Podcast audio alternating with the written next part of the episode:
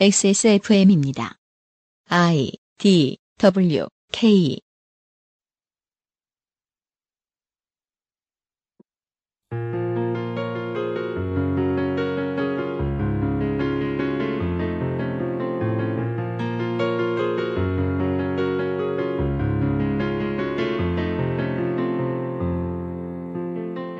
지난 한 해 동안 저희들은 최저임금 만 원이라는 프로파간다에 비어있는 부분, 쌀을 보호하느라 발전을 저지당한 산업, 승부 조작을 하는 사람들, 여기에 돈을 거는 사람들, 그들을 유혹하는 사람들, 최순실이 국가를 이용하여 시도한 성공 혹은 실패한 사업들, 이상한 선택이 강요된 프랑스의 대선, 원더우먼이 대변하는 것들, 동의 없이 독점을 이끌어내려던 플랫폼 기업의 실수들, 직업 윤리에 대한 고민이 부족한 언론인은 자신의 힘을 어디에 쓰는가, 유명인의 허세는 실제 세상을 만나 사람들을 어떻게 병들게 하였는가?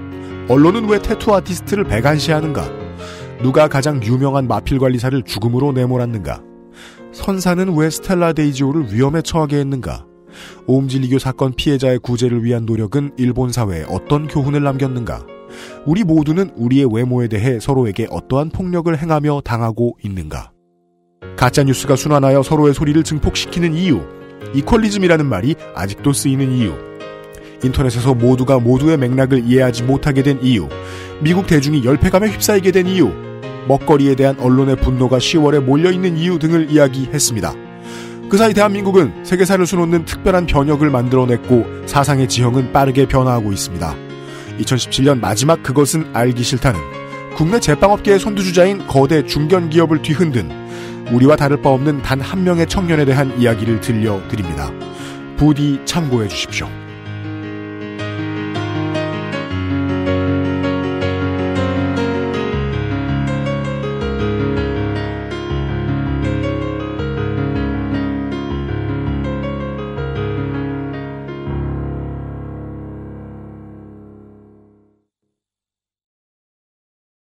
세 번 시도해서 성공을 했습니다. 그것은 알기 싫다 253회 금요일 순서입니다. 그러게요. 촛불 집회가 태블릿 보도 이후 촛불 집회가 작년이었군요. 시간 장난 아니죠? 그러니까요. 네. 아 어제 아까 그 네. 행정관님이 옆에서 갑자기 기겁을 하길래 김상조가요? 네. 왜요? 이렇게 쓱 봤는데 네. 알파고와 이세돌의 바둑 대결 있잖아요. 네. 그거 보고 입대한 분들이 네. 이제 전역한대요. 무책임한 민간인들은 이렇게 얘기합니다. 군대 열나 짧어. 아닙니다. 알파고가 나온 지가 그렇게 오래됐습니다. 그러게요. 서사가 되게 재밌네요. 윤세민 에디터입니다. 안녕하십니까 윤세민입니다. 네. 노화로 같았던 작년이 촛불 집회로 마무리되고 네. 올해 새 정권이 출범되고 네. 사회에 어떤 폭력들이 있는지 하루하루 계속 밝혀지고 있고 그렇습니다. 새 밑으로 들어와서 가장 저에게 눈에 띄는 이야기는 결국 그거였습니다. 고 장자연 씨 사건 다시 수사한다. 아 진짜요? 그거 안 봤어요? 이거 뭐 에디터 뭐였지? 이래. 다시 수사해요. 그 장자연 씨 사건 당시에 그 언론이 이 사건의 본질을 호도하느라 할 수 있는 모든 기술을 다 동원한 현란한 파티였거든요. 맞아요.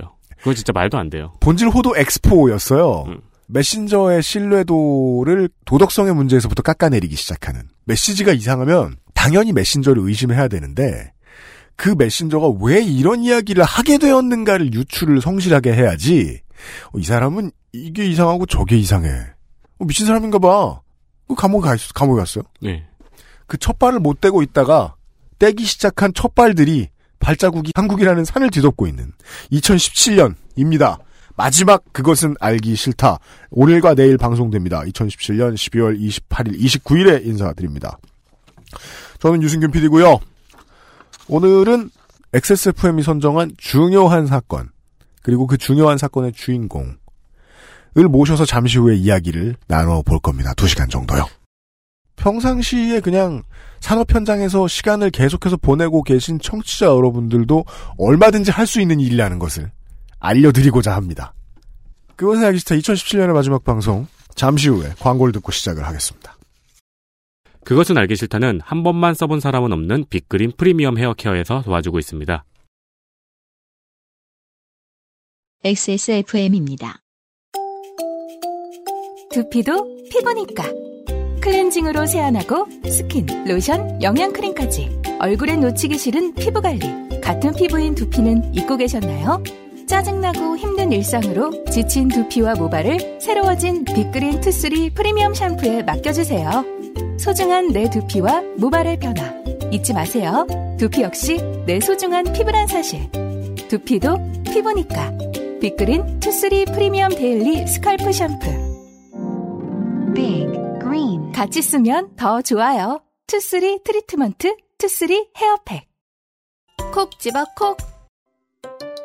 깔끔한 맛의 경기도 김치를 만들기 어려울 땐 콕 집어 콕.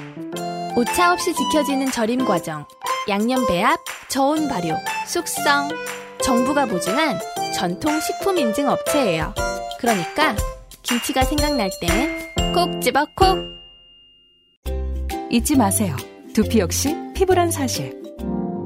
Big Green 엑세스몰에서 만나는 빅그린 헤어케어 시스템. 광고 듣고 왔습니다. 그 사이에 살짝 살짝 제가 그 언급을 해드린 적이 있던 시간이 오늘입니다. 윤세민하고 제가 음 잠시 그 요파 씨를 진행을 해봐야 되겠습니다. 네. 네. 사실 저는 그 지금의 상황을 설명할 수 있는 말로 아 괴랄하다밖에 떠오르지 않습니다. 저는 약간 뭐랄까요. 배트맨 Year One? 배트맨 Year One 네. 혹은 그 reboot 될 때마다 나오는 스파이더맨 첫 편 네. 언제 벌레에 물렸나 음. 뭐 이런 것에 대한 얘기 같은 이 모든 거대하고 괴랄한 상황은 요즘은 팟캐스트 시대에 왔는지 그것은 알기 싫다에 왔는지 알 수 없는 어떤 청취자의 사연으로부터 시작됩니다. 네, 좋게 된 사연이겠죠? 2017년 5월 30일의 사연을 아 오랜만에 사연을 풀로 소개를 해드립니다. 그 알실에서 안녕하세요 애청자예요. 원래 어디 댓글 달고 메일 보내는 그런 짓 거의 안 하는데 이번 편은 다른 편보다 더 저에게 와닿는 배움이 되었고 라는 말씀을 하셨길래 이번 편이라는 게 뭔가 했더니 올해 5월 26일에 아무도 안 듣는 줄 알았던 네. 조성주 소장의 이야기를 듣고 뭐가 남으셨나 봐요. 그러니까 일단 두 가지가 놀란 거죠. 듣는 사람이 있었다와 조성주 소장 방송을 듣는 사람이 있다. 네, 듣고 메일을 보내는 사람까지 있다. 예. 어, 조성주 소장의 이 정규직화가 보통 어려운 게 아니다라는 이야기. 하셨죠. 네. 그 뒤에도 조성주 소장 얘기를 듣고 메일 보내신 분들이 되게 많았었어요. 네. 그때 소장님 아마 인천공항 예를 들면서 말씀을 하셨죠. 네, 쉽게는 빠르게 지금 그 정부의 의지가 워낙 강력하다 보니까 빠르게 아 자기가 정규직이 돼버렸다. 그 전에 이제 다른 정규직들보다 경력도 더 뛰어난 사람이었는데 내가 딱히 인정받아 들어온 건 아니겠지만 이번에도 네. 그래도 인정받은 기분이 든다. 네. 이런 메일이 소수 있었고 1년 걸린다더니 5년 걸릴 것 같다거나 제가 방송에서는 말을 안 했는데 제 네. 친구는 잘렸어요. 그런 경우도 있어요. 네. 심란한 마음에 몇 자 보내 봅니다. 사실 누구든 붙잡고 하소연하고 싶은데 아직 함부로 말할 일이 아니라 말도 못하고 매일 불안 초조한 마음으로 살고 있어요. 스파이더맨이 벌레에 물리기 전이죠. 그리고 실제로요. 그 다음 조성주 소장 방송 6월 15일 228회 목요일 순서에서요. 시사 아카데미 끄트머리에 제가 그날 하도 재미없는 얘기를 하시길래 조반니 사르토리 얘기가 나왔는데 기억이나 나요? 그 성악가예요? 사연을 그때 소개를 해드렸어요. 근데 그때는 제가 사연을 다 안 읽어드렸습니다. 네. 오늘이 full 버전 director's cut입니다. 네. 저는 SPC 파리바게트의 제빵 기사인데 SPC 소속은 아니고 협력업체 소속이에요. 파견, 용역 그런 거죠. 만으로 10년 넘게 다니면서 이런저런 일을 겪으면서 회사에 불만이 엄청 쌓이긴 했지만 이 회사가 원래 이렇지 뭐 하고 욕하고 마는 정도였거든요.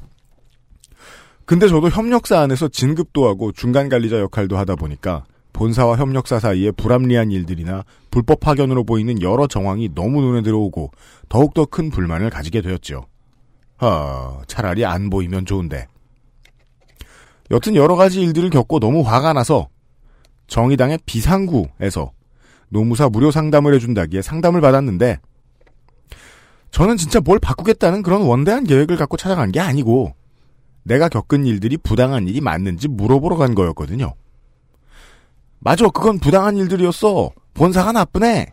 정도의 말을 듣고 싶어서 찾아간 거였는데 상담 일주일 뒤인가 협력사 관리자한테 전화가 왔는데 혹시 어디 글 올리거나 신고한 거 없냐고 묻더라고요.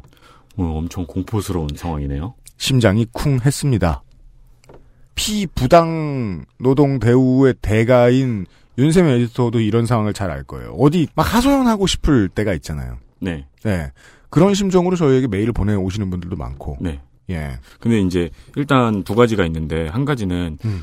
하여간 무료 상담은 하면 안 돼요. 일이 커져? 거기, 쓸데없이. 거기서 끝나지 않아요. 보험이건 노무사건. 근데 무료 상담 한 번에 아 이제 2017년 12월 29일 기준으로 이런 일이 날 거라고까지는 생각할 순 없어요. 그러니까요. 그 무료 상담을 하기 전에 이런 일이 있을 거라는 동의서를 받았다면 안 하셨을 거예요.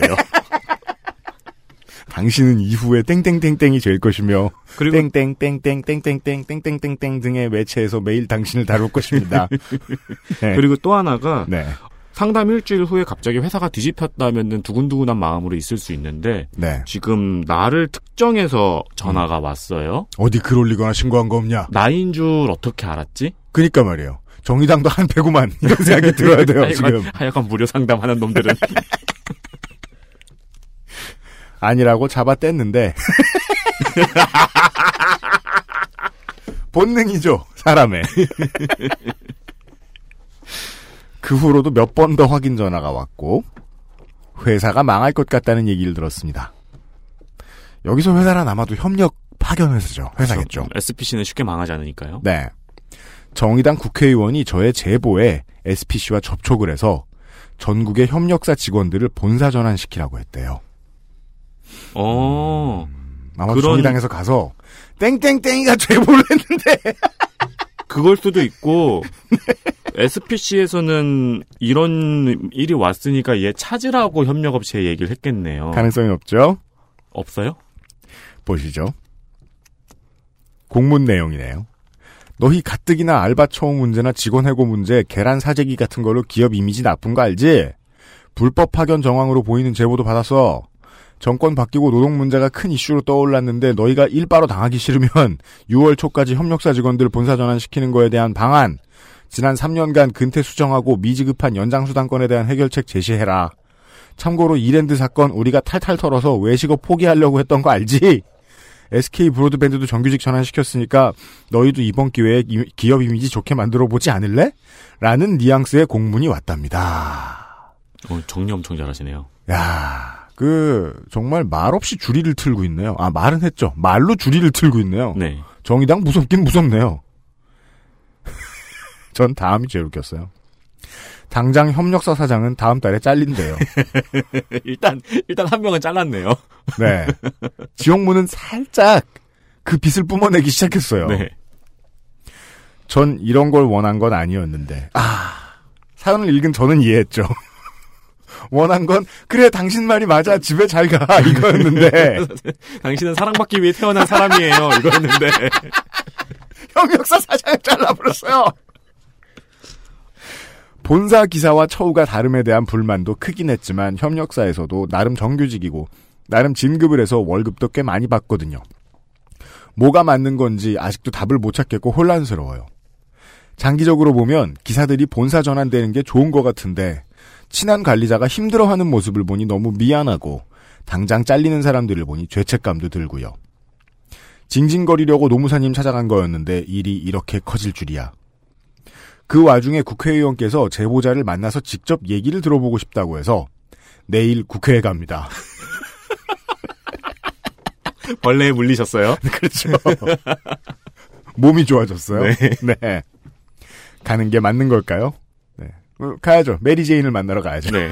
이제 이제 와서 번복할 수도 없는 노릇이지만 KTX 승무원 노조분들에 대한 글을 읽었는데 평소에도 대단하다는 생각을 하고는 있었지만 제가 당사자가 되고 다시 보니 진짜 너무 위대하신 분들이네요. 제가 그렇게 할 수 있을까요? 이 단락이 엄청난 복선이죠.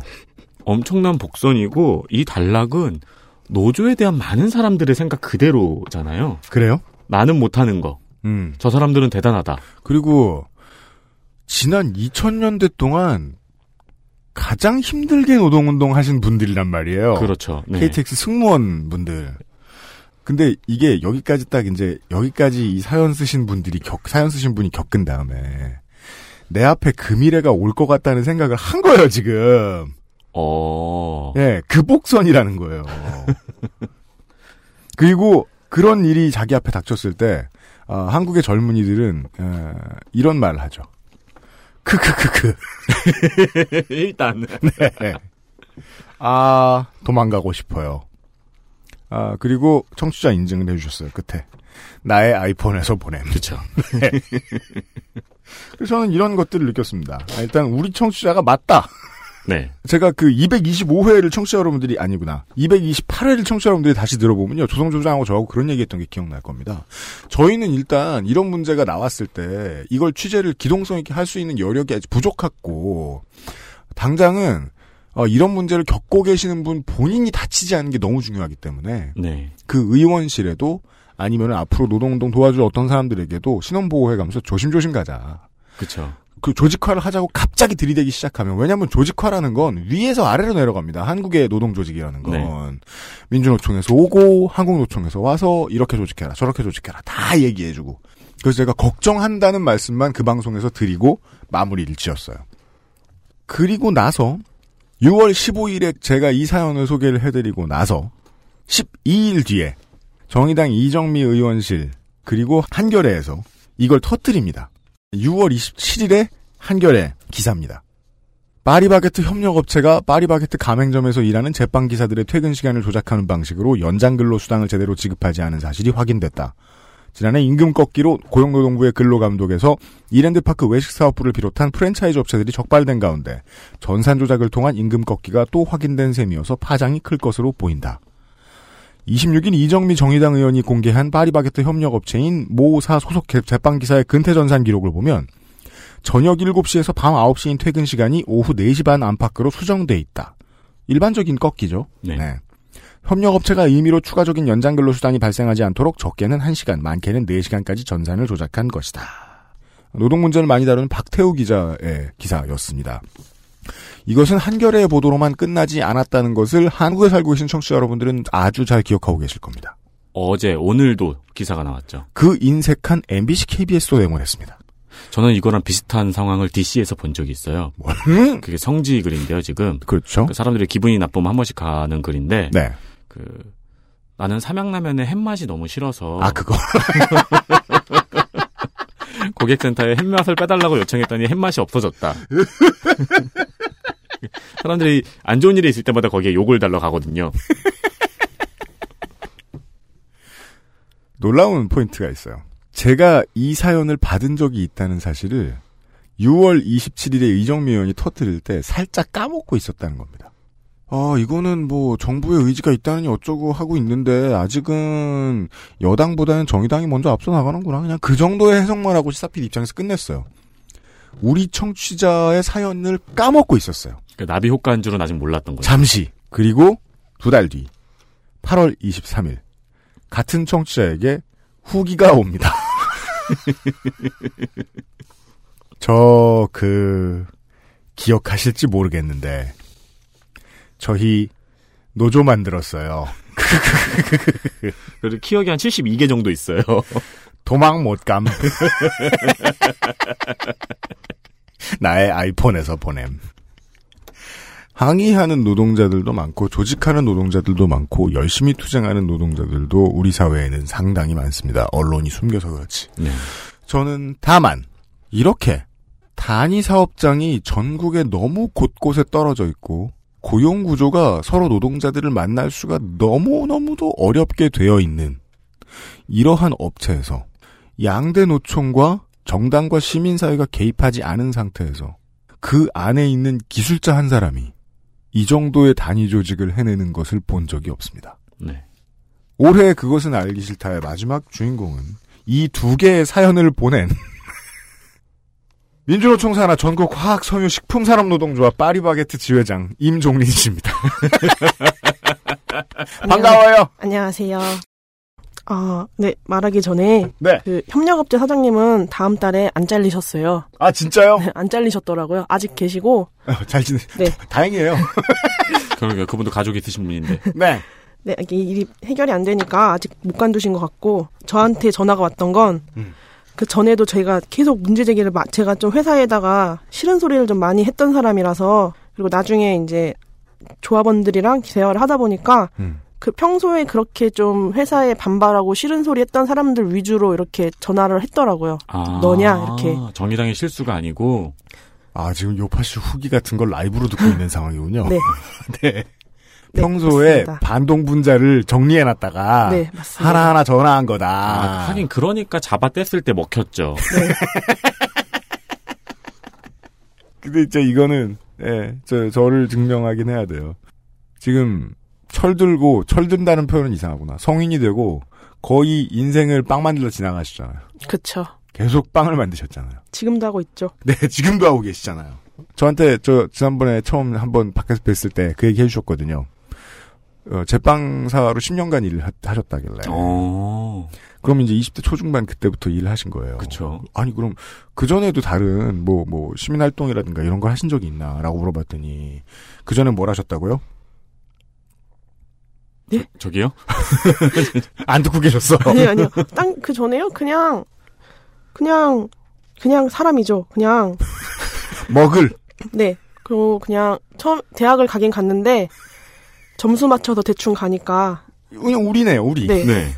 적응을, 거기 뭘 가르치는지 모르겠는 거예요. 네. 그래가지고, 1학기만 다니고 휴학을 했어요. 네. 그리고 나서 그냥 알바하면서, 아. 1학기 다니고 휴학하셨으면 20살 반. 네. 어떻게 하다 보니까 이제 집이 뭐 또 돈을 벌긴 벌어야 되니까, 네. 저기 홈플러스 가전제품 코너에서 음. 가전제품 파는 거, 그것도 불법 파견이죠. 아, 그렇죠. 네. 저 지금 생각해 보니까 불법 파견이에요, 그것도. 이제 알았어. 이제 알았어요. 이제 네. 그거 한, 그것도 한 1년 하다가 네. 그냥 알바하면서 그냥 잉여잉여 다니, 살다가 친구가 음. 좋은 알바 자리 소개시켜 준다고 해서 음. 찾아갔는데 거기가 다단계였어요. 그거는 뭐야? 우리의 얘기죠. 예. 네, 그래서 다단계 한 3, 4개월 있었나? 그래서 빚을 지고 나왔죠. 빚을 지고 나와서 진짜 우리의 삶이네. 그 빚을 갚아야 돼서 친구가 네. 친구가 이 동네 파리바게트 알바 자리 구한다고 너 거기 가서 일하라고. 그래서 주로 친구 위주로. 네그 파리바게트에서 알바를 했는데 제가 좀 육체 노동을 잘하거든요. 네. 일을 하- 잘 하니까 음. 거기 기사님이 음. 기사 해볼 생각 없냐? 음. 이제 회사에다 이력서를 넣어라. 음. 했는데 제 인생에 제빵은 생각을 해본 적이 없거든요. 네. 먹는 걸 좋아하긴 하는데 음. 이걸 내가 직접 만들어봐야지 이런 생각을 해본 적은 한 번도 없었어요. 아, 우리의 아들, 딸들이죠. 그렇죠. 24살까지 뭔 요리를 해? 네, 그래서 네, 스- 그때 24살이었어요. 예. 그래가지고 생각이 없었으니까 아 넣, 넣어볼게요 하고서는 이력서를 안 넣었어요. 이력서를 안 넣고 근데 기사님이 계속 이것도 은근히 일반적이지 않아요? 늘게요 하고 이력서 안 넣는 거. 그냥 기사님이 계속 만날 때마다 물어보시는 거예요. 이력서 넣니? 뭐 연락이 왔니? 연락이 왔어? 물어보는데 안 넣었으니까 연락이 안 오죠. 근데 네 거짓 계속 이제 이게 한 번 거짓말을 하니까 사실 사실 안 넣었어요. 이렇게 말을 하기가 뭐해가지고 아, 연락이 안 오는데요. 떨어졌나 봐요. 그랬어요. 네. 그랬더니 기사님이 바로 회사에다가 바로 다이렉트로 전화를 해서 우리 알바 이력서 넣는데 왜 안 뽑냐 따지신 거예요. 그랬더니 회사에서 이력서가 없다. 이력서가 들어온 게 없다. 그래가지고 그랬어요. 그래서 이력서를 직접 들고 내일 회사로 방문하라고 해 이런 거예요. 그래서 이걸 안 간다고 할 수가 없는 거예요. 그래가지고 이력서를 들고 갔어요. 갔는데 또 이게, 이게 타이밍이 잘 맞아가지고 교육이 바로 잡힌 거예요. 원래 교육이 차수가 있어가지고 어, 맞아요. 바로 바로 못 들어가거든요. 네. 근데 바로 또 교육이 잡혀버려가지고 네. 그렇게 시작했습니다. 기사님이 성함이 혹시 라즈 알굴이셨나요? 아, 이걸, 그렇다면 이제 SPC는 이런 걸 파악해야 되겠네요. 다단계가 SPC를 지금 무너뜨리기 직전이에요. 아, 그러네요. SPC는 이 문제를 해결하고 나면 다단계 근절 캠페인 같은 것이라도 시작해야 되겠다. 임종민 지회장 같은 사람을 또 받지 않으려면. 맞네요. 그것이 10년 전의 일이었다. 네, 다단계 빈막으로 알바 다니다가 네, 제빵 알바를 하게 됐고 이게 알바를 열심히 하면 자꾸 채용이 돼서 문제죠. 난 그렇죠. 관두고 싶은데. 네, 그렇죠. 예, 발뺌을 했는데 이 너무 그 훌륭한 멘토를 어릴 때 두는 것은 좋지 않아요. 내 갈 길 정해줘 버려 그 사람이. 그러니까 그 기사님도 그냥 한번 물어보고 말았으면 그러고 말았을 네. 텐데 음. 워낙 일을. 잘하셨나 보네요. 계속 권유를 하신 걸 보니까. 음. 질질 끌려 파리바게트의 제빵 기사가 되었다. 맞습니다. 그래도 여전히 성분 파악이 덜 됐어요. 그러면 그 전에는 뭐 하고 사신 겁니까? 그 전에요? 그냥 동네 인형입니까? 네, 뭐 그냥 그냥 사람이에요. 그냥 좋아하는 게 뭐예요? 좋아하는 거? 네. 글쎄요. 그냥 누워서 유튜브 하는 거 좋아하죠. 원래 이거 아니었으면 지금도 누워서 유튜브 하고. 청취자 여러분 확인하셨는지 모르겠습니다. 저는 정말 이게 아주 좋은 편이라고 생각합니다. 사람이세요, 그냥. 그쵸. 가만 들어보면 나야. 빵만 만들었지. 어떤 작가가 이분 같은 캐릭터를 만드셨다면 굉장히 전형적인 캐릭터를 만들었다고 평가를 받죠. 아니, 저 평가 받겠죠? 너무 전형적이라서. 이, 이 캐릭터를 어디다 갖다 쓰냐? 입체감이 없다. 전혀 없다. 집에서 유튜브를 보다가 네. 알바를 몇 개 하다가 빵을 만들게 됐어요. 지금도 아, 지회장이 어떤 사람인가에 대해서 많은 의구심을 품고 뒤를 캐보려고 하는 SPC의 임원 및 아, 인사 쪽 직원 여러분, 임종린 노조 지회장은 이런 사람입니다. 정보를 저희가 드렸습니다. 그것은 알기 싫다는 한국에서 처음 만나는 반값 생리대 29데이지에서 도와주고 있습니다. XSFM입니다.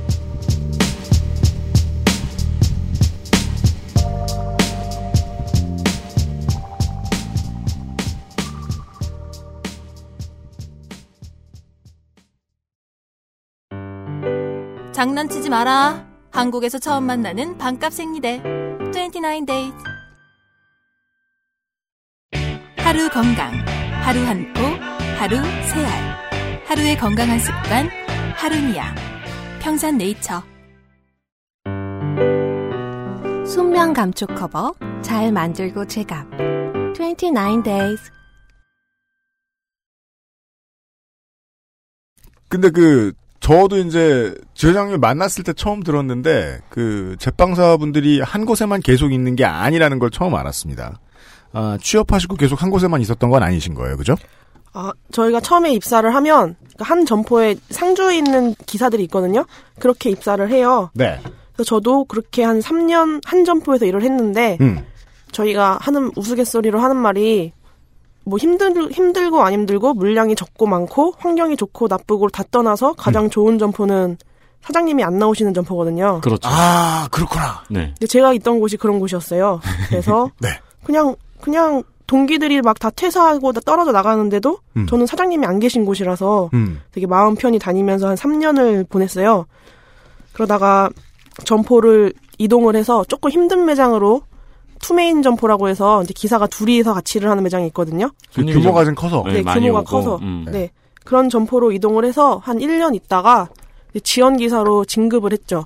이제 지원 기사가 되면 지원 기사요. 네. 그 밑에 있는 그 이제 현장에 상주하고 있는 그 기사들을 메인 기사라고 하거든요. 음. 메인 기사를 한 서너 명 이제 관리를 하면서 음. 그 기사님들 휴무 지원도 하고 이제 관리도 하고 이제 뭐 음. 멘토링도 하고 멘토링? 이렇게 뭐, 뭐 물어보면 대답해주고 아. 뭐 회사에 뭐가 힘들어요 사장님이 뭐 나한테 이랬어요 이러면 참아 뭐 이런 거 하는 거 주로 하는 말이 참아인가 보구나. 어쩌 어쩌겠니 이런 거 아, 그, 일반적인 팀장의 업무보다 관리의 업무가 굉장히 많네요. 야, 한국인의 멘토링이다. 참아.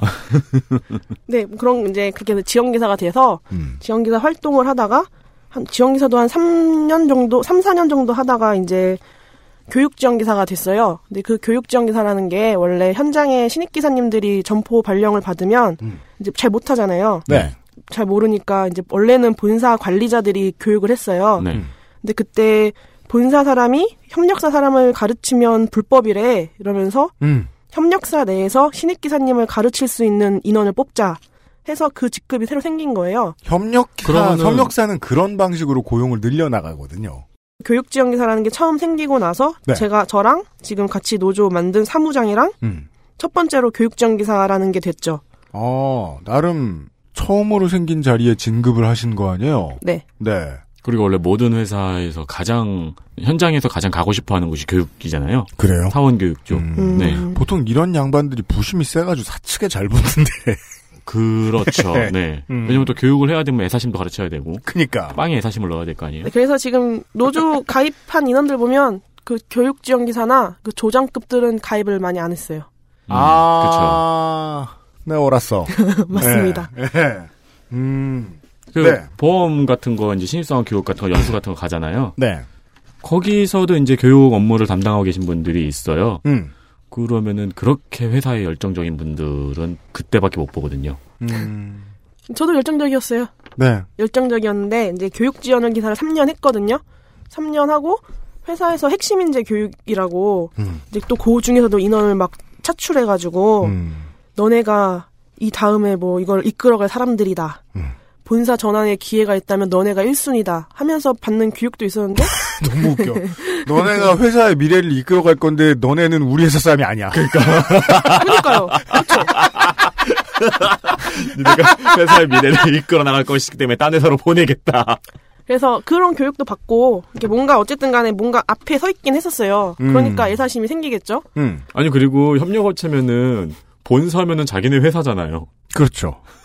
모르겠어요. 그런데 거, 그, 거기서도 진급한 사람이 거의 없는 것 같아요. 근데 슬픈 음. 건 거기 가면 음, 그 진짜 지푸라기를 잡는 심정으로 사람들이 엄청 막 경쟁하고 막 그런 거 보면 좀 되게 슬프죠.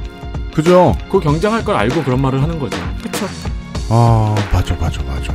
자, 적어도 지금까지는 그리고 뭐 앞으로 조금 남은 시간도 임종린 지회장님 이전에 지회장님에게도 여쭤볼 것들은 되게 많은데 이분의 이름을 클리어하겠다는 의도가 아니고요. 정말이지 그 저, 우리 청취자 임종민 씨가 너무너무 궁금했어요. 예. 이게 지금 내가 지금 보고 있는 상황이 맞나? 그쵸. 그럼 너무 특이해서 저도 약간 지금 인지부조화가 와요. 누군지 계속 물어봤습니다. 광고를 듣고 정리합시다. 네. 음, 광고 듣고 돌아오겠습니다. 그것은 알기 싫다는 더 편해진 마지막 선택. 평산 네이처 하루니아 C3G에서 도와주고 있습니다. XSFM입니다.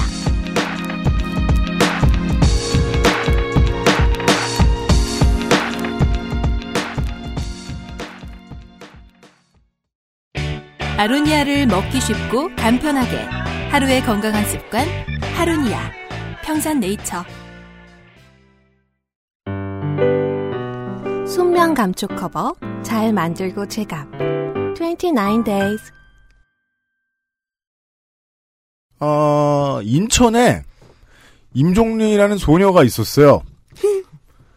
어, 유튜브가 개발되자 집에 누워 있었어요. 네. 예. 근데 계속 집에 누워 있기 좀 힘든 때가 옵니다. 언제요? 스무 살이요. 대학을 기어가는 모습을 보여줘야 되거든요, 부모님한테. 그쵸. 그래서 그 모습을 대충 3개월 보여줬어요, 부모님한테. 네. 예. 그런 다음에 휴학이란 제도를 알게 됐죠. 예, 그리고서 현명한 선택을 내렸어요. 아, 제도가 꼭 사람 죽으라고만 있는 것은 아니구나. 휴학을 하고, 아, 원래 스무 살짜리가 이제 휴학을 하고 사회를 전전하면, 아, 다단계가 체갑니다. 네. 예. 그 빚을 왕창 안겨요. 하단계 사장들도 그렇게 생각합니다. 쟤들 앞으로 인생이 창창해서 시간 가면 다 갚을 거야. 그래서 예, 다단계 사장의 예상대로 어, 이 소녀는 빚을 갚습니다. 빚을 갚다 말고 어, 자신 있는 몸 쓰는 일을 빵집에서 하게 돼요. 알바로. 이해는 안 되지만 굉장히 잘하셨어요. 예. 아니 제가 뭐 업무하는 걸 본 적이 있어요 말이죠. 그러니까 본인 스스로 납득은 안 되지만 왜냐면 이력서 넣는 것도 계속 안 넣고 계셨으니까 네. 이분은 그렇게 또 빵이 내 적성에 정말 맞는 것 같아 이런 생각은 또 안 하신 것 같아요. 왜, 그건 확실히 알바할 때 느낄 수 있는 거예요. 내 몸이 되게 잘하는 일이 있어요. 네. 그 일이 좋은 경우는 거의 없어요. 거의 없어요. 제가 정말 PC방 알바할 때 찰떡파이 정리의 달인이었거든요. 찰떡파이 옆으로 되게 잘 누워. 저는 사선 45도로 되게 예쁘게 정리 잘했어요. 그 일이 좋아서 한 게 아니야. 근데 그 일이 좋아서 하고 적성에 잘 맞는다고 느낀 착한 사수를 불운하게도 만나는 바람에 그 사수가 어, 이 소녀를 SPC에 집, 아, 아니, SPC가 아니군요. 파리바게뜨 제빵기사로 집어넣어 버렸습니다. 네. 그리고 10년이 흘렀습니다. 근데 그 사이에도 얘기는 해주셨죠. 3년간 아, 다른 사람들이 다 퇴사할 때 자기가 퇴사 안 한 이유는 사장 없는 고요함이 좋아서이기 때문이다. 네. 어, 이 깨달음이 되게 중요한 것 같아요. 내가 일하는 업장이 다른 데보다 조용하고 편해서 좋을 거야 라고 생각하기 어렵거든요. 저봤을 때는. 그렇죠, 그렇죠. 그냥 나는 불만 없는데 라는 생각 정도 하셨겠죠. 네. 그리하여 3년을 버티고 승진을 한 번 하고 그리고 3년을 더 버티고 승진을 또 했습니다. 심지어 남들보다 되게 빨리 승진한 것처럼 보입니다. 그렇죠. 어쨌든 그리고 교육 쪽으로 갔다는 거는 그 보험에서도 교육 쪽으로 가는 사람들은 제일 많이 파는 사람들이거든요. 이제 제일 많이 파는 사람이 진짜 많이 파는 사람은 연봉을 억대로 받으니까 계속 있고 네. 근데 많이 파는 사람이 안정적인 월급을 받고 싶다 그러면 교육 쪽으로 가거든요. 음. 그리고 또 아무나 가는 것도 아니고요. 아까 아니고요. 말씀드렸듯이. 네. 다른 제빵 기사들이 보기에는 성공한 것처럼 보였을 거예요, 되게. 그렇죠. 그러다가 XSFM의 사연은 왜 보내게 됐느냐? 이제 XSFM의 사연을 보낼 때가 왔거든요. 이 소녀는. 네, 그 교육 지원 기사를 하다가 너무 힘든 거예요. 왜냐하면 신입 기사님들을 가르치는 건데 어쨌든 간에 현장 적응을 시켜야 되는 거잖아요. 네. 그러면 제가 옆에서 일을 도와주는 게 처음에는 좀 도와주지만 제가 빠졌을 때 혼자서 해내야 되니까 나중에는 옆에서 계속 지켜보고 있어야 돼요. 옆에, 아, 예. 지켜보고 있어야 되는데 일단 신입 기사님들은 제 시간이 안 끝나거든요. 또 신입 기사님들은 저보다 더 일찍 나와요. 자기가 손이 느린 걸 아니까 어, 막 5시 반, 6시 이렇게 출근을 해요. 당연한 질문이겠지만 할당량 때문이겠죠. 그렇, 그렇죠. 자기가 하루에 이제 만들어야 되는 게 만들어내는 있으니까. 게 있으니까. 음, 그렇게 나와서 그러면 한 4시나 5시 퇴근을 해야 되는데 음. 그 시간에 못 끝나요. 보통 진짜 빠르면 6시, 7시, 8시, 막 심할 때는 9시, 10시에도 퇴근을 해요. 일찍 출근하신다는 제빵사분들은 몇 시에 출근하시는 거예요? 그 신입분들은? 어, 5시 반? 6시? 그것도 왜 그렇게 출근을 하냐면 첫 차가 그 시간에 있으니까요. 첫 차 시간 맞춰서 네. 첫 차가 빨라지면 더 빨리 올 수도 있다. 네. 네. 그렇게 와서 이제 점심도 제대로 못 먹어요. 왜냐면 아, 일단 빵이 제 시간에 안 끝나고 다음에 또 케이크를 해야 되고 음. 다음날 거 준비도 해야 되는데 음. 시간은 막 계속 흐르고 하니까 밥을 안 먹고 다음 일로 넘어간단 말이에요. 네. 근데 지켜보면 나는 너무 배가 고픈데 음. 그러면 애는 저는 일찍 가야 되니까 뭐 일이 안 끝나니까 밥을 안 먹을래요 이러는데 음. 그럼 나 혼자 가서 먹고 올게 이렇게 할 수도 없잖아요. 아, 교육 지원 기사는 뭐 이제 임종윤 지회장님의 논리에 의하면 싸가지 없지 않은 이상 내가 교육받는 애가 굶으면 나도 굶어야 되는 거네요. 그렇죠. 그리고 지금 이 굉장히 막 중요한 사실들이 지금 막 지나가지 않았나요? 그 지금 그리고 누가 그랬다는 게 아니고 신입 기사분들은 그랬다는 거잖아요. 음, 신입 기사분들은 신입이라서 노동법을 침해당하고 있는 거잖아요, 지금. 그러네요.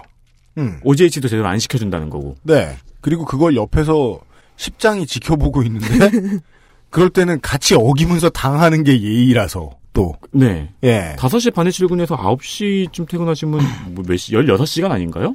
산업혁명이죠 이거. 네.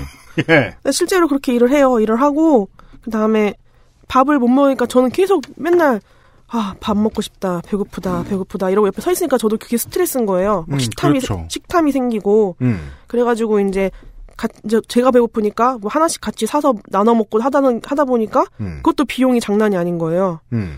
근데 뭐 월급이 그렇게 많은 건 아니고 아, 교육 지원 기사가 옆에서 보다 말고 밥을 사줘야 돼. 네. 또. 그리고 음. 이제 먹이면 또 먹이면서 해야 또 애가 또 힘이 나서 하니까 음. 그렇게 사주고 그 다음에 이제 기사님들은 신입 기사님들이니까 음. 빵 실수를 한단 말이에요. 음. 근데 사장님들은 하루에 이렇게 어떤 딱 이만큼이 나와야 돼라는 그런 품목 품목과 수량이 있는데 점주는 네 음. 점주는 근데 그 수량을 못맞 이제 어쨌든 빵 실수를 했으면 네. 그 사장님이 손실인 거잖아요. 음. 그럼 저희는 대부분 그걸 기사들이 계산을 해요 실수한 거에 대해서. 까요? 네 저희가 저희가 그날 바로 계산을 해요. 제가 저- 저희 여기서 저희라는 건 교육 지원 기사 기사입니까? 아니요 전반적으로 모든 기사들이 다 그렇게 다 해요. 알아서 까요. 자, 네. 뭐 그냥 그냥 먹기만 한 아무것도 모르는 사람의 상식으로 생각했을 때 요식 사업은 단가가 낮아서 하는 거예요. 그렇죠. 망쳐도 다시 만드는데 큰 비용이 들지 않기 때문에 한다고 생각하는 게 통념이거든요. 빵 하나 망쳤을 때 그것 때문에 까이는 값이 실제로 소비자가 사는 그 수준의 빵값을 까이진 않겠죠, 설마. 그것도 사장님이랑 딜을 이제 좀 잘 사장님이랑 아 사장님 이렇게 말할 수 있는 기사님들은 이제 사장님들이 생지 받아올 때 그 생지가로 계산하는 사람들도 있고 음, 그리고 저희가 이제 복- 기사들 복지로 음, 임직원 할인 제도가 있거든요. 네. 이게 한 1년에 10만 원 정도가 나와요. 음. 거기 이제 그래서 이제 계산을 할 때 20%가 DC 되는데 음. 거기다가 거의 대부분 쓰죠. 어머 소비자가의 20% 할인된 가격이요? 네. 허. 아니, 자. 자 그러면은 일단 그거부터가 문제잖아요. 숙련도가 높지 않은 사람한테 숙련도가 높은 사람이 해야 되는 작업량을 집어 던져 놓고 그거를 채우지 못한 리스크는 직원이 경제적, 육체적으로 다 떠안고 있네요. 근데 저는 이렇게 사- 얘기했을 때 다른 분들이 되게 막 이 말이 돼라고 하는데 저희는 늘 그래왔기 때문에 원래 그래요. 이 화내시는 거에 되게 어, 왜 화를 내지? 네, 막 일하는 이런- 사람들은 원래 그래요. 근데 회사에서도 거기에 대해서 뭐 지원하는 시스템이 있다 이렇게 말은 하는데 저는 한 번도 받아본 적이 없고 그래서 제가 이제 계산을 해주다 해주다 보면 저도 이제 막 이게 부담이 되잖아요. 부담이 돼서 회사에다가 아, 빵 태운 거 내가 이래저래 해서 계산했어요. 그러면 야 그걸 네가 왜 계산해? 음. 이러고 끝이에요. 그거 어떡하라는 거지? 어떡하라는 거지 그러면? 하여튼 그래요. 그러다가 나중에는 원래 책임지는 사람이 덤탱이 쓰는 게 큰 회사죠. 네, 그러다 나중에는 이제 저도 신입기사한테 야 이건 네가 계산해야 될 것 같아라고 하는데 그 말을 하는 것도 되게 미안하고 왜냐하면 신입기사님들 대부분 나이 있으신 분들도 있지만 대부분 어리단 말이에요. 음. 돈이 없어요. 돈이 없고 음. 한 3개월 정도 교육을 받고 들어오는데 그 3개월 그것도 국비 지원이라서 교육이 끝나고 좀 한참 있다가 그 교육비가 들어와요. 네. 그리고 나서 이제 첫 월급을 받을 때까지 아니면 그 교육비가 들어올 때까지 돈이 없어요. 아, 그러면은 바뀌었죠? 뭐 최대 지금 바뀌었나요? 옛날에는 환급이었는데 지금은 바뀌었죠 아마 처음부터 지원으로 아니에요. 지금도 후에 30만 지금도 원. 환급이에요. 네. 음. 그럼 최대 한 4개월 정도 아무 수입도 없이 왔다 갔다 하면서 네. 일하고 배우고 해야 된다. 그렇죠. 그런 다음에 이제 입사를 했는데 실수한 거에 대해서 계산을 하라고 시키는 게 되게 미안한 거예요. 좀 진짜 돈이 없는 친구들은 점심 사 먹을 돈이 없거든요. 첫 월급부터 그렇게 까이는 거 몇 달 동안 합숙시켜놓고 그러니까 훈련시켜놓고 서로부터 까는 거 아주 나쁘게 얘기하면 거기까지는 다단계랑 별로 다를 거 그러니까 없어요. 다단, 다단계 하신 건데요. 다단계 못 팔면 자기 돈으로 계산하잖아요. 예, 빵 단계인데요. 벗어날 수가 없나 봐요. 그렇게 돼서 음. 그 다음에 이제 어쨌든 간에 늦게 끝나잖아요. 그럼 연장 수당이 안 나와요. 음. 이 연장 수당 못 받는 거에 대해서도 저희는 그렇게 크게 화를 안 내요. 저도 그냥 뭐 어쩌겠어? 뭐 그냥 그러고 다녔거든요. 거기다 회사에다 왜 연장 수당 안 주세요? 제가 지금 몇 시 퇴근했는데요. 이런 말 해본 적이 한 번도 없거든요. 음. 왜냐면 그냥 그건 당연한 거니까. 작은 사업장의 경험은 특히나 그런 거를 못만 하게 만들죠. 그쵸. 그리고 네. 저희 시스템이 저희가 연장이 발생되면 회사에서 주는 게 아니라 저희가 이제 연장이 생겼어요. 그러면 회사에다 보고를 하면 회사가 점주한테 연락을 해서 점주한테 받아내는 형식이기 때문에 그렇다면 점주 입장에서는 직원이 나한테 억하심정 가진 걸로밖에 안 보이겠네요. 대부분 그렇죠. 모든 빵집이 다 이렇게 하는데 왜 나만 고생시켜요? 그럴 거면 신입기사 넣지 마라 이렇게 돼버리는 거죠. 음... 그리고 뭐 이제 진급적인 문제도 문제도 약 뭐 여러 가지 일들이 있어가지고 네. 이게 진급의 체계가 없으니까 음. 이 사람이 왜 올라가는지도 모르고 제가 저 제가 올라가도 왜 내가 올라가는지 모르고 아, 왜 교육 지원 기사가 되었는지. 네, 그런 것도 없어요. 그냥 와서 할래? 뭐 공문이나 이런 것도 없어요. 야, 이런 게 생겼는데 너 할래? 해. 이래서 하는 거예요. 그런 시스템의 문제점은 뭐냐면은 내가 뭘 잘못하면 인사 점수가 깎이는지 감이 잡히지 않기 때문에 모든 거를 다 무서워한다는 거죠. 음, 맞아요. 근데 그거는 우리 회사처럼 사장이 어설프고 사장 해본 지 3년 된 회사나 그러는 거지. 그러면은 아니 저 주 회장님 본인의 경험도 그렇잖아요. 제빵 기사가 처음 될 때도 승진 두 번 할 때도 내가 왜 하는지 모르고 갔다. 네, 모르고 갔죠. 그냥 음. 하라니까 예, 예. 저는 순종적이거든요. 하라면 하고 가라면 가고 빠지라면 빠지고 네. 참 세상에 보기 드문 존재입니다. 순종적인 노조위원장. 그러니까요. 네. 근데 제가 여쭤보고 싶었던 건, 뭐, 이 긴 얘기는 잠시 또, 들, 또 듣겠습니다만은, 어, 요파 씨의 사연 보내고 끝내버리겠다. 네. 즉, 김치나 빤도로를 받고 끝내겠다. 하셨던 케이스는 뭐였어요? 아, 어, 이 이제 그 정의당 찾아가고 나서 네. 정의당 찾아가기 전에 이미 회사에다가 퇴사를 하겠다고 말을 해놓은 상태였어요. 아, 예. 그래서 아 이거는 안 되겠다. 그래서 그냥 아유 퇴사해야겠다 해서 퇴사를 얘기하고 퇴사하기 전에 이게 너무 화가 나니까 네. 잘못됐다라는 얘기를 한번 듣고 싶어가지고 찾아간 거였단 말이에요. 그죠. 어, 아까 말씀드렸죠. 하소연 할 때가 필요했다. 네, 음. 그래서 가서 얘기를 하고 이제 친구 이제 약간 뭐 연락이 오는데 연락이 올 때마다 솔직히 좀 싫었어요. 아 연락 안 왔으면 좋겠다. 정의당, 정의당에서. 네. 스팸이나 보내고 앉았고. 어, 네. 그, 그 아니 설마 거기서 아, 이정미 의원 지역구에서 무슨 행사가 있었습니다. 그런 스팸은 안 왔겠지. 근데 그래도 올 수도 있는데 참으시고요. 그 근데 그래도 저는 지금 주회장님 하시는 말씀 그거 같아요. 한 번 누구한테 말을 할 사람이 필요했던 거지 사람을 자꾸 만나고 싶었던 건 아니었다. 그렇죠. 맞아요. 저 사람 만나는 거 지금도 좀 별로 안 좋아하거든요. 지금도 여기 앉아있지만 다들 눈을 못 마주치고 있어요. 알아요. 사람이라 죄송합니다. 예. 아니, 괜찮아요. 저, 전 이해해요. 저도 그런 편이거든요. 하여튼 그래가지고 이제 막 사람 만나는 것도 그렇고 연락 오는 것도 그렇고 그래서 무슨 무슨 얘기하고 있었죠? 아, 사연을 네. 왜 사연 아. 보내고 말려 그랬냐. 내 친구 내 친구들한테 이제 친하게 지낸 친구들이 있는데 네. 같이 다 방송 같이 듣는 친구들이거든요. 네. 그래서 고마워요. 네, 네. 안녕하십니까. 친구들한테 인천도 갈게요. 친구들한테 얘기를 했더니 네. 그냥 야 이거 좀 조금만 이렇게 있다가 퇴사하고 한 1년 있다가 회사 어느 정도 정리되면 그때 그냥 요파 씨에다가 회사를 회사를 좋게 된 사연으로 한번 보내라. 그러니까 이거는 100% 인생의 기로를 인생의 기로에 선 거예요. 김치를 받느냐 내가 SPC가 반동강이 아니야. 이거는 100% 당첨이다. 보내라. 그래서 정말로 아 그래 아 그 상상하면서 그냥 아 1년 후에 뭐 요런 요런 요런 내용으로 요런 요런 부분에 약간 웃음 코드를 넣어서 써야지.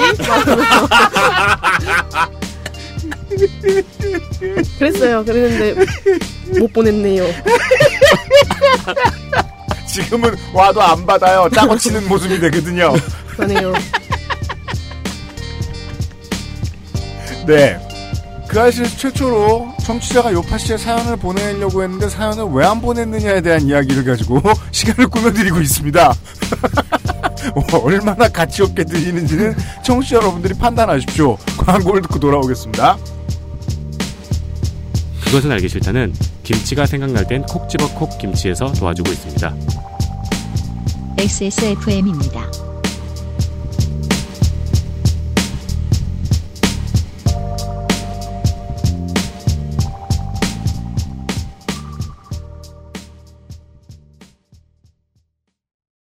콕 집어 콕.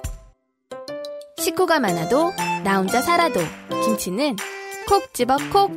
시원한 백김치, 감칠맛의 갓김치, 아삭한 총각김치. 무게도 포장도 원하는 만큼 다양해요. 그러니까 김치가 생각날 땐 콕 집어 콕.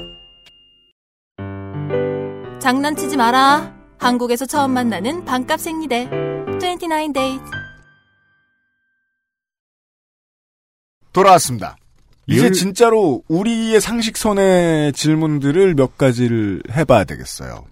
윤세민 에디터 질문 있었어요? 아니, 아니요. 그, 제가 그 알씨를 진행하면서 가장 의미가 되게 깊은 스토리인 것 같아요. 지금까지 스토리가. 와, 어, 손이상과 네티즌 땡땡호가 울고 있죠. 멀리서. 아, 그렇죠. 그렇긴 네. 한데, 아, 그, 뭐지? 이 지금, 우리가 웃으면서 지나간 이 사연이 가지고 있는 함의가 지금 현대 노동 시장이죠. 모든 것을 다 담고 있잖아요. 네, 우리의 노동 환경이죠. 네. 더 키우면 부담스러워 하시니까 다시 개별 질문으로 갑시다. 근데 이게 그 제도들 그 거기가 운영되는 모습을 우리가 이제 재판 기사 여러분들이 어떻게 일하시는지를 조금 들었는데 어릴 때 프랜차이즈화가 진행되기 전에는요. 이발소는 이발사께서 창업하시는 것과 마찬가지로 네. 빵집은 제빵사가 창업했습니다. 베이커리는 음. 이제 어른들은 이렇게 얘기합니다. 저 집 사장, 저 집 뭐 뭐 저 집의 식구들은 좋겠다. 아빠가 보이진 않고 일만 하고 돈만 벌어와서 요즘에는 없죠. 그, 자기 이름 걸린 빵집. 예.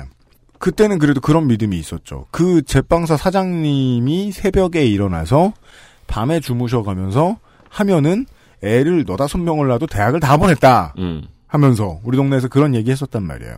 그래서 저는 20대가 넘어간 다음부터 이 프랜차이즈 빵집들이 이해가 되지 않았습니다. 그걸 다른 사람이 해? 어딜 가나 다른 사람이 해?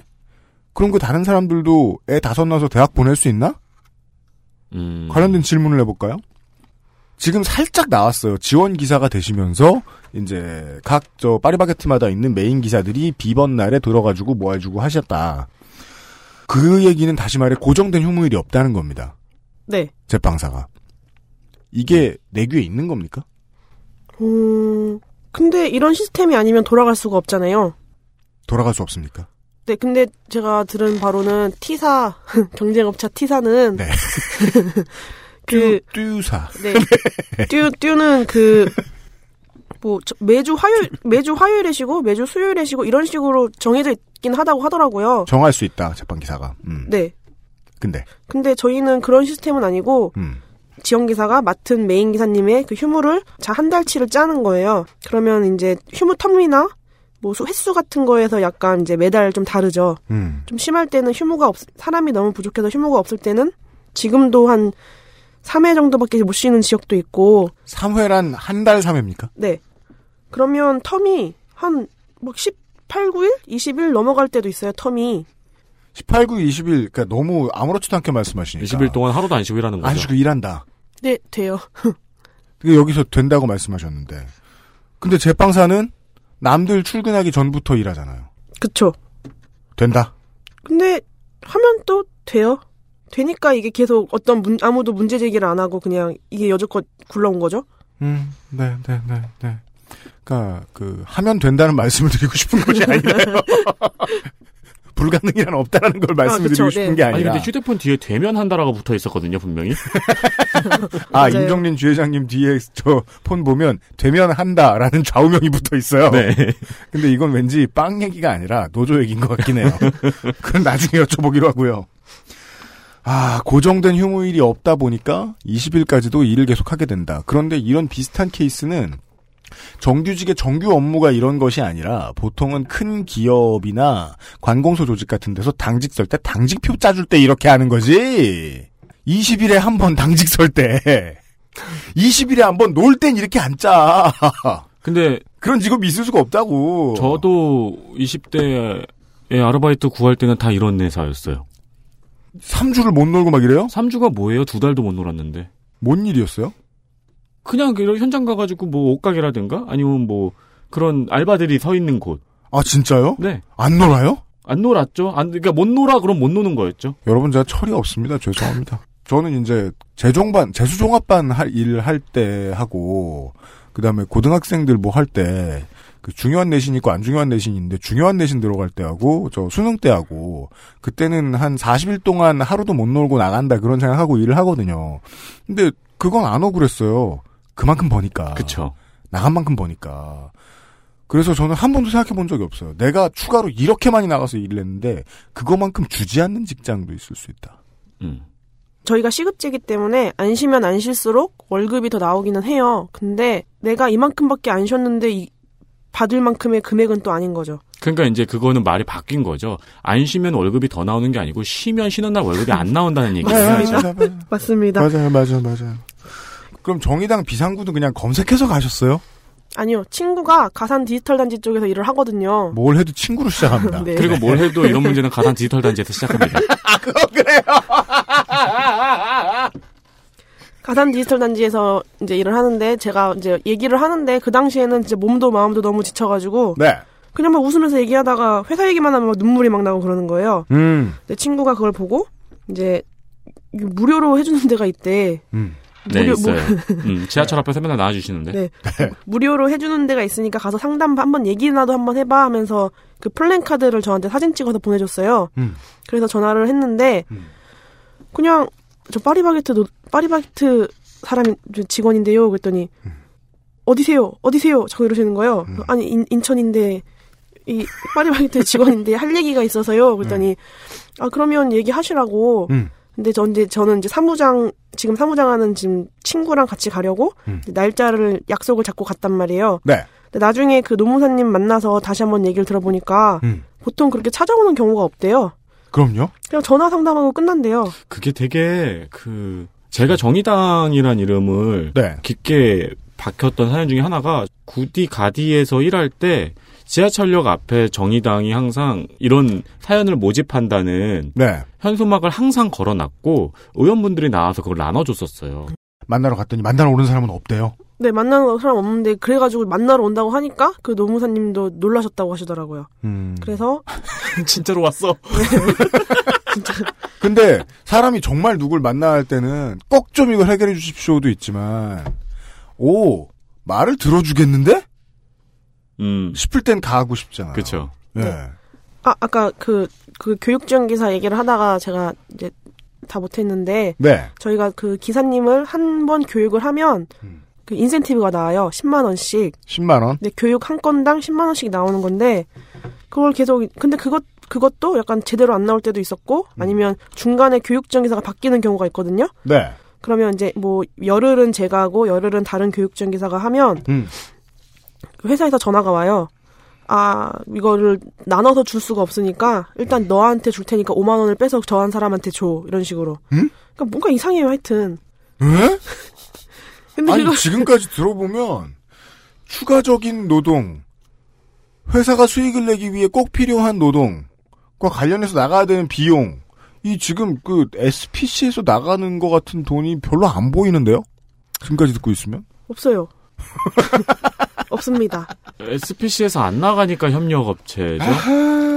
이제 그렇게 돼가지고 이제 어쨌든 간에 저희가 그런 인센티브를 받고 있었는데 네. 제가 이런 힘든 문제들 때문에 2017년 3월 2월 달까지 하고 교육정개사를 하고 다시 지원 기사로 내려가겠다. 음. 그래서 이제 날 강등 시켜달라. 네. 안, 한, 안 하겠다. 그래서. 승진 필요 없다. 네. 이제 3월 달부터 이제 다시 지원 기사 업무를 하기 시작했거든요. 음. 근- 그러면 제가 2015년, 5, 6, 7. 네, 2015년 2월부터 헬스로 3년을 했는데. 끊었죠. 아, 아, 예. 헬스로 3년을 했고. 음. 근데 제가 3월부터 지원기사를 했다고 했잖아요. 네. 근데 3월 달에 연락이 와가지고는 음. 2016년 1월부터 음. 2017년 2월 달까지 제가 교육한 기사들 중에서 음. 3년 이내에 퇴사하거나 점포 이동을 한 경우는 음. 교육 실패이기 때문에 5만 원을 빼가겠다는 거예요. 어머? 점포 이동이란 자산의 점포 이동입니까? 네, 또, 그냥 또로 간 것도 아니고. 네, 그냥 이 점포에서 저 점포로 이동을 한 거예요, 그냥. 근데도 교육 실패야? 네, 교육 실패래요. 교육 왜입니까? 실패라서 네. 저는 저는 거기에 대한 아무런 설명을 들, 들을 수가 없는 거예요. 왜냐하면 네. 협력사에다가 물어보면 본사에서 그렇게 지침이 내려왔어 하고 본사에다 저는, 물어보면. 저는 본사에다 물어봐도 본사도 제가 연, 연락을 취할 수 있는 게 본사 윗사람한테까지 연락을 갈 수 있는 게 아니고 음. 그 본사 그 관리자급 정도 현장에 슈퍼. 계신 슈퍼바이저요? 네, 아, 어, 네, quality supervisor 예. 그분들한테만 물어보는 건데 그분들도 잘 모르세요. 음, 그렇죠. 그러니까 저는 어디서도 대답을 들을 방법이 없는 거예요. 그러네요. 이런 게 나오면 저희한테 어떤 뭔가 공문 같은 걸로 아, 음. 뭐 이런 게 있습니다. 저희는 그런 걸 받아본 적이 없어요. 전화로. 그냥 전화로 야, 그렇대. 그러면 그래요? 이게 다 끝인 거예요. 음, 돈을 못 준다는 얘기도.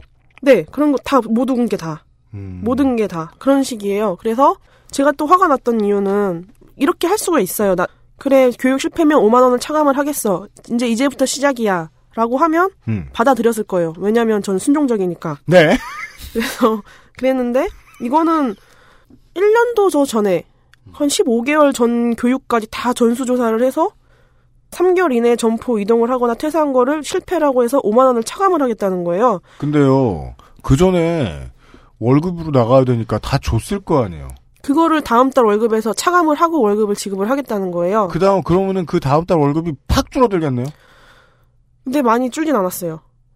그냥 왜냐면 교육을 잘하셨으니까. 네, 전 잘하니까요. 실제로 잃은 돈은 얼마예요? 10만 원 10만 원. 그 10만 원 중에서도 한 명은 정말로 이 친구는 안 될 것 같아서 제가 회사에다 얘기를 해서 이 친구는 안 될 것 같습니다 해가지고 이제 나가게 한 케이스였고 음. 한 건은 좀 신입 기사님이 자주 바뀌는 기사가 자주 바뀌는 점포였어요. 사장님 때문인가? 그냥 전반적으로 네.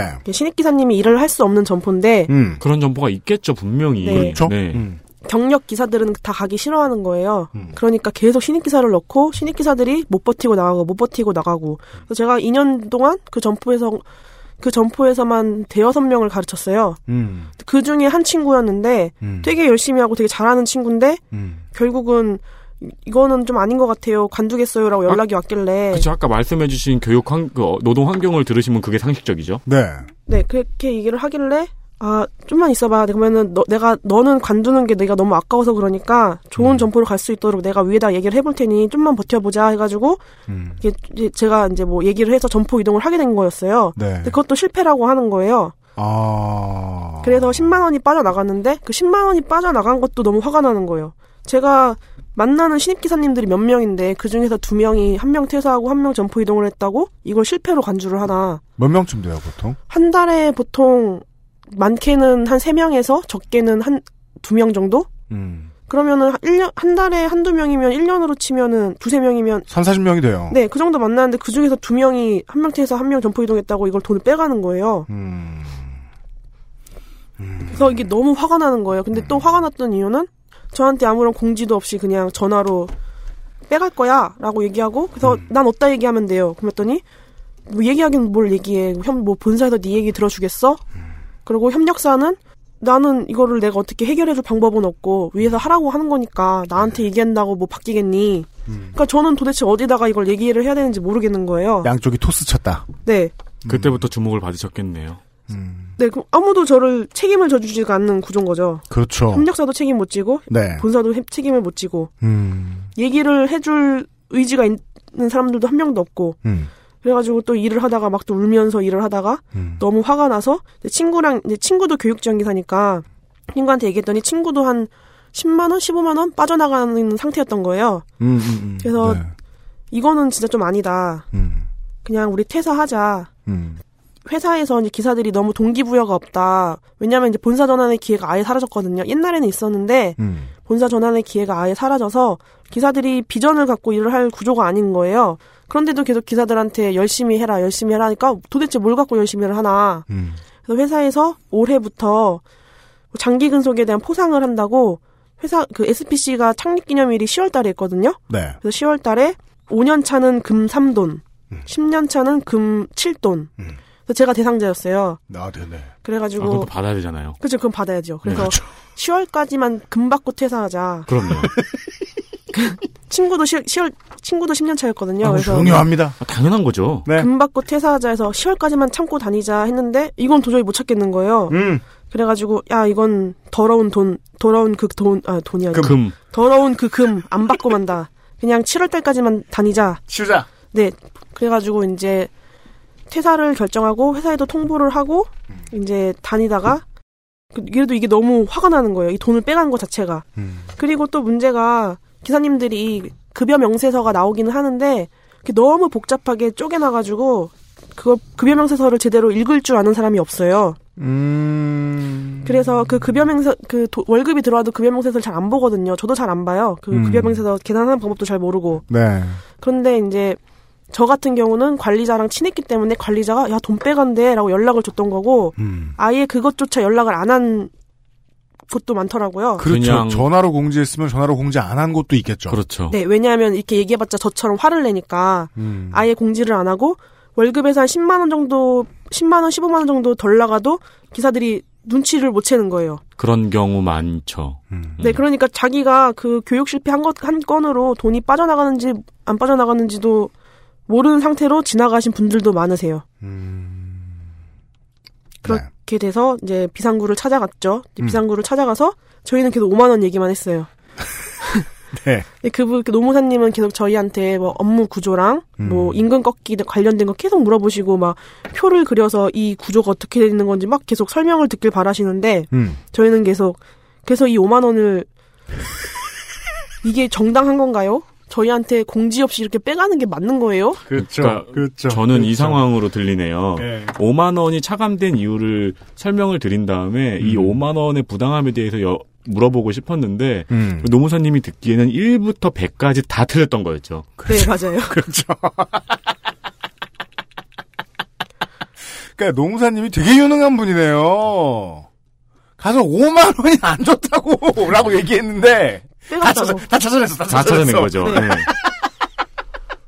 그래서 계속 저는 계속 막 이게 연뭐 이게 뭐 꺾 임금 이게 임금 꺾기인데 이거를 막 이정미 의원이 지금 이랜드를 했기 때문에 이건 받아내야 되는 겁니다. 아니 그니까 근데 5만 원이 이게 이게 정당한 거냐고요. 이러면 안 되는 거 아니에요? 이러면서.